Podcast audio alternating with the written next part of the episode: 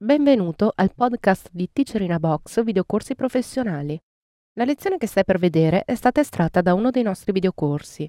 Se ti piace questa lezione e vuoi acquistare il videocorso completo, dai un'occhiata alla fine di questo video per scoprire come risparmiare.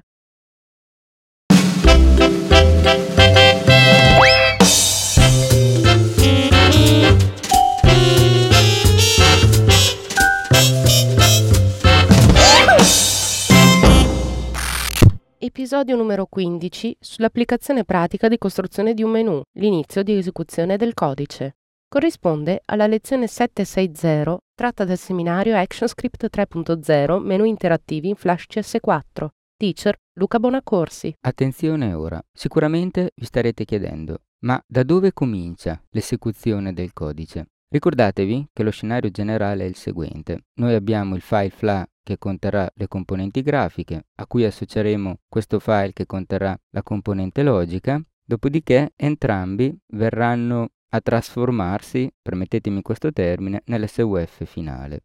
Il codice, quindi, comincerà ad eseguirsi esattamente in questo punto, cioè tra le parentesi graffe della funzione che porta il nome del file. Da qui capite come sia importante questa parte del nostro codice. E cosa voglio che accada come prima cosa? La prima cosa che bisogna fare è inizializzare le variabili, cioè riempire di contenuto le scatoline che abbiamo definito qualche riga prima, quelle che vedete evidenziate a monitor. Potrei quindi, avendo la garanzia che è qui che comincia ad eseguirsi il codice, definire i valori di tali variabili. Però una buona architettura di un file ActionScript di questo tipo consiglia l'utilizzo di più funzioni. Cioè noi utilizzeremo una funzione, un blocco di codice, appositamente per inserire contenuti nelle variabili _menu, _options e _urls. Normalmente chiamo tale funzione initialize e la andiamo a definire immediatamente sotto quella che porta il nome del file, cioè sotto la funzione main.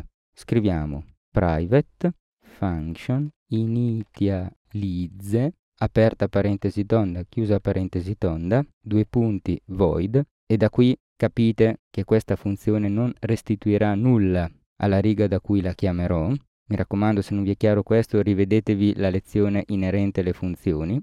A capo apro una parentesi graffa, a capo ancora inserisco la relativa parentesi graffa di chiusura. All'interno di questa coppia di parentesi graffe scrivo _menu, operatore di assegnamento, new sprite.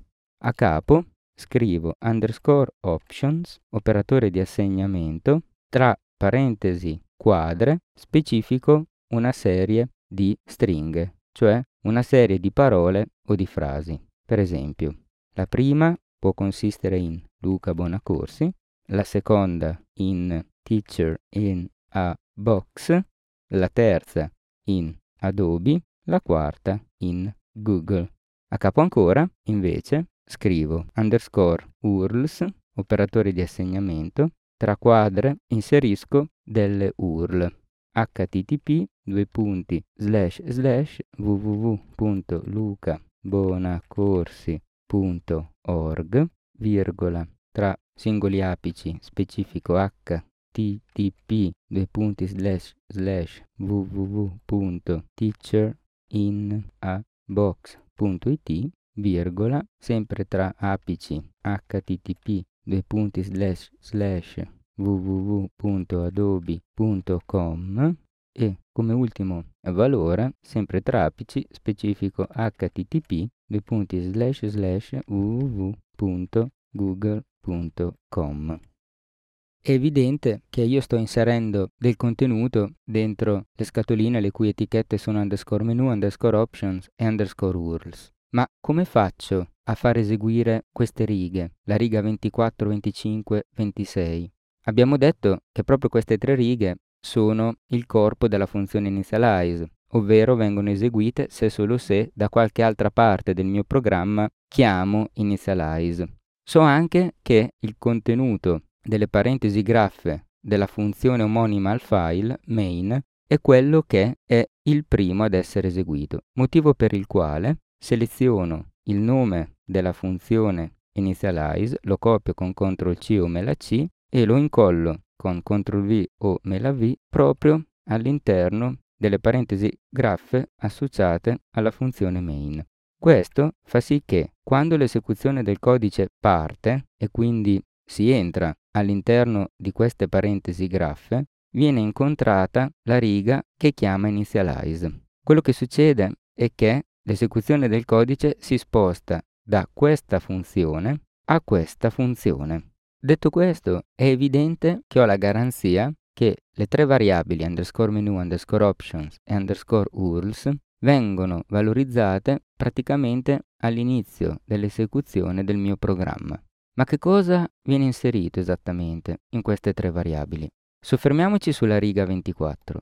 La riga 24 dice _menu operatore di assegnamento new sprite. Come sempre vi ho consigliato, soffermatevi sull'operatore di assegnamento, cercando di capire che cosa c'è alla sua destra. Alla sua destra è presente l'istruzione new sprite, che tradotta in italiano significa creo un nuovo sprite. Creo, cioè, un nuovo contenitore privo di timeline, ma dentro il quale potrei potenzialmente metterci, come accennato prima, delle bitmap, delle immagini vettoriali, ma anche delle istanze di simboli movie clip, eccetera, eccetera.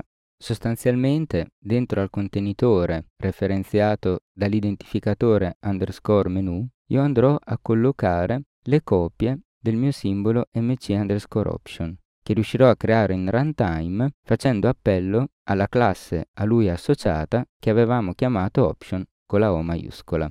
Dopodiché passiamo ad _options. Che cosa contiene questa variabile? Innanzitutto va specificato che è un array e quindi possiamo vedere _options come una sorta di scatolone. Se noi guardiamo ciò che sta alla destra dell'operatore di assegnamento, vediamo che la sintassi stessa utilizzata, alternativa a quella proposta durante la lezione che spiegava gli array, ci aiuta proprio a fare un parallelismo visivo con una scatola. Sembra infatti, grazie a queste parentesi quadre, di vedere una grossa scatola dal davanti, di fronte, trasparente, per cui riusciamo a vederne anche il contenuto, cioè queste frasi, queste parole separate da virgole. Per aiutarvi a fare un collegamento con la sintassi appresa durante la lezione degli array, è utile utilizzare una linea temporanea che, per esempio, mi permetta di accedere al primo elemento di questo array, cioè al contenuto della prima scatolina dentro lo scatolone con etichetta _options. Potrei fare una cosa di questo tipo, _options tra quadre 0.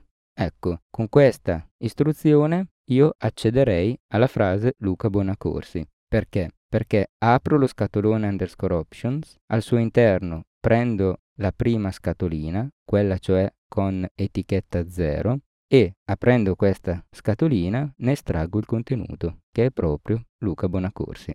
Cancello ora questo piccolo codice di supporto. Lo stesso ragionamento lo dovete fare per _urls. Dopo l'operatore di assegnamento, infatti, potete riapprezzare l'uso delle parentesi quadre che sottendono 4 stringhe e nel caso specifico 4 url. Una cosa che avete potuto notare e che lega _options e _urls è proprio il numero degli elementi, cioè sia _options sia _urls contengono 4 stringhe. Questo ci permetterà di fare delle interessanti associazioni quando andremo a costruire il nostro menu. Avete anche intuito molto probabilmente che l'array _options altro non contiene che le componenti testuali che compariranno nelle voci del menu, mentre _urls contiene le URL a cui accederemo facendo clic proprio sulle voci del menu. Ti è piaciuta questa lezione e vuoi acquistare il videocorso completo? Allora approfitta di questo codice sconto, ti consentirà di risparmiare acquistandolo direttamente dal nostro sito. Per istruzioni su come utilizzarlo vai sempre sul nostro sito alla voce aiuto.